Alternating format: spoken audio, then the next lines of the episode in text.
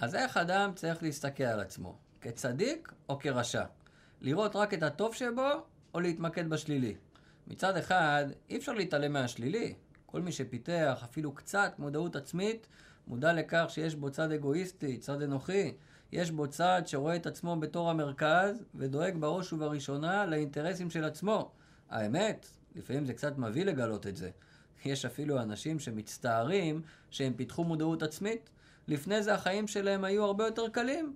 חיים על אוטומט, זורמים, בלי לחשוב פעמיים, בלי לעצור ולהתבונן האם עשיתי את הדבר הנכון או לא, האם זה הגיע עכשיו מהצד האנוכי שבי, האם המניע שלי הוא אגו נטו, או שיש משהו מעבר.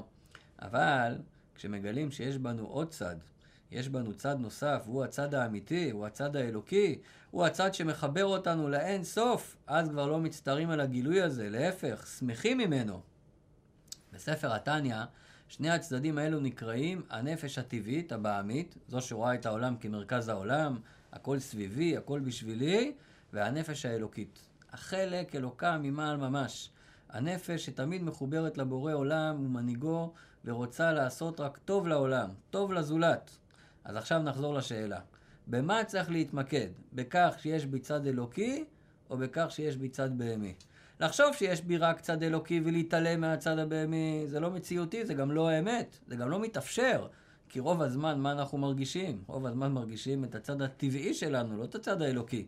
מצד שני, לחשוב כל הזמן כמה אני אגואיסט, כמה אני אינטרסנט, כמה אני בהמי, זה ודאי לא יעשה לי טוב.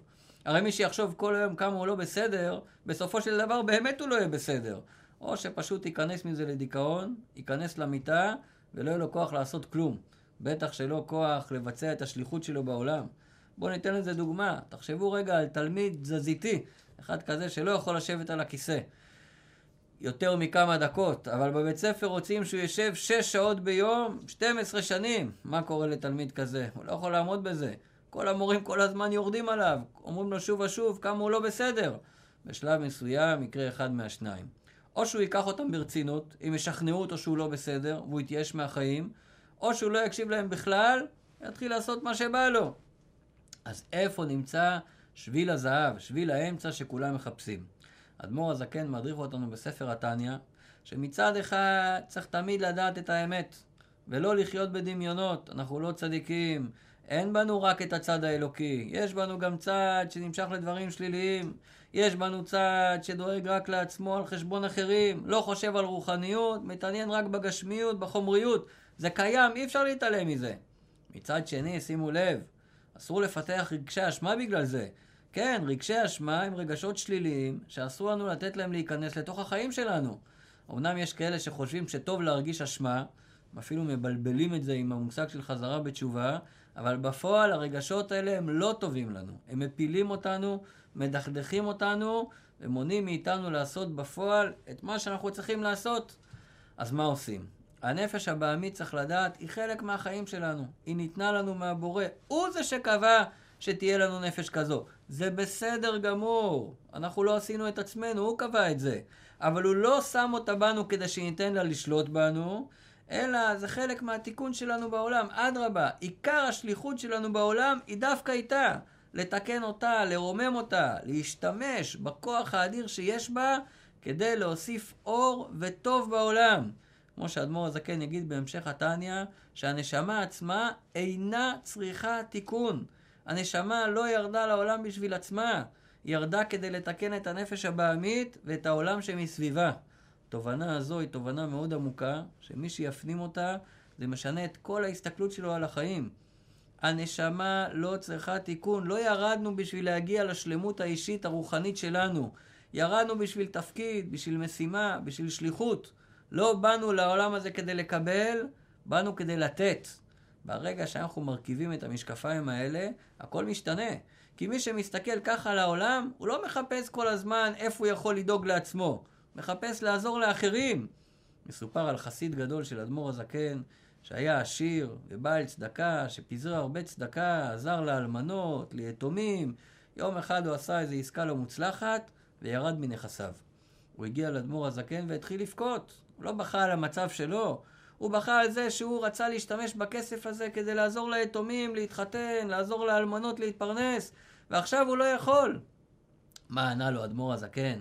אדמו"ר הזקן ענה לו תשובה מאוד מאוד עמוקה. הוא אומר לו, עד עכשיו אמרת לי, מה אתה רוצה? למה אתה לא שואל, מה רוצים ממך? זו שאלה שכל אחד צריך לשאול. אל תבוא ותשאל, אל תבוא ותגיד מה אתה רוצה. השאלה היא מה הקדוש ברוך הוא רוצה ממך. בואו ניתן לזה דוגמה מוחשית. הרבה אנשים מסתכלים על העולם כמו מסעדה. ומה אנחנו? הלקוחות. באנו לקבל וליהנות ממה שיש למסעדה, מה שיש לעולם להציע, באנו ליהנות מזה. בן אדם כזה, אני מבטיח לכם, הוא לא מרוצה אף פעם, הלקוח אף פעם לא מרוצה. כל הזמן הוא אומר, למה הלקוח השני קיבל את המנה ההיא, ולמה המרק אה, קר מדי, ולמה הבשר חם מדי, כל הזמן הוא במצב שהוא רוצה עוד, וכיוון שכל הזמן רוצים עוד, מה שהוא לא יקבל, זה לא יספיק לו. באה החסידות ואומרת לאדם, אתה לא הלקוח במסעדה, אתה המלצר. אתה לא באת לקבל, אתה באת לתת. לא באת ליהנות לעצמך, באת לעזור לאחרים. האמת היא שיש דרגה יותר גבוהה מהמלצר. זו דרגה שהרבי לקח אותנו אליה, עם זה שהוא מינה את כולנו, את כל אנשי הדור, את כל החסידים, להיות שלוחים. הוא אומר, אתם לא רק המלצר, כי מלצר בסוף היום הולך הביתה, ולא משנה מה היה באותו יום במסעדה, הוא ישן טוב. הפסידו, הרוויחו, זה לא משנה לו. הרבי עשה אותנו שלוחים, ובזה הוא הפך אותנו לשותפים של בעל הבית של המסעדה. אז כל אחד יכול להרגיש איך זה המסעדה שלו, ואיך זה אחריות אישית שלו לעשות את המשימה שלו ואת השליחות שלו בעולם. כל יהודי יכול להיות שותף של הקדוש ברוך הוא במשימה של תיקון הנפש הבעמית, תיקון העולם, להפוך את העולם ממקום שמסתיר על הקדוש ברוך הוא למקום שמגלה אותו. זה הפירוש להביא את הגאולה. כשחיים בתודעה כזו, אז כל רגע בחיים מקבל משמעות הרבה יותר עמוקה. חיים בתחושה של שליחות, תחושה של ייעוד שלא מפסיק. לכן בתניא הנפש הבעמית נקראת הנפש הראשונה, והנפש האלוקית היא רק הנפש השנית בישראל. למה? לכאורה הנפש האלוקית היא החשובה, הנפש הבעמית היא רק פה מפריעה לנו. לא. האדמו"ר הזקן בא ללמד אותנו כאן מסר מאוד מאוד גדול, דבר עצום לכל אחד מאיתנו. המטרה היא דווקא הנפש הבעמית, לא צריך להצטער עליה, לא צריך להגיד למה קיבלתי אותה, למה היא מקשה עליי, הפוך, צריך לשמוח שקיבלנו עבודה, עבודה, צריך לשמוח שקיבלנו משימה, קיבלנו שליחות, לעבוד איתה.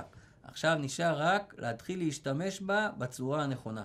לא לתת לה להיות זו שמובילה אותנו, לא להיגרר אחריה למקומות נמוכים, אלא להיות המובילים ולהשתמש בכוחות שלה לתורה ומעשים טובים.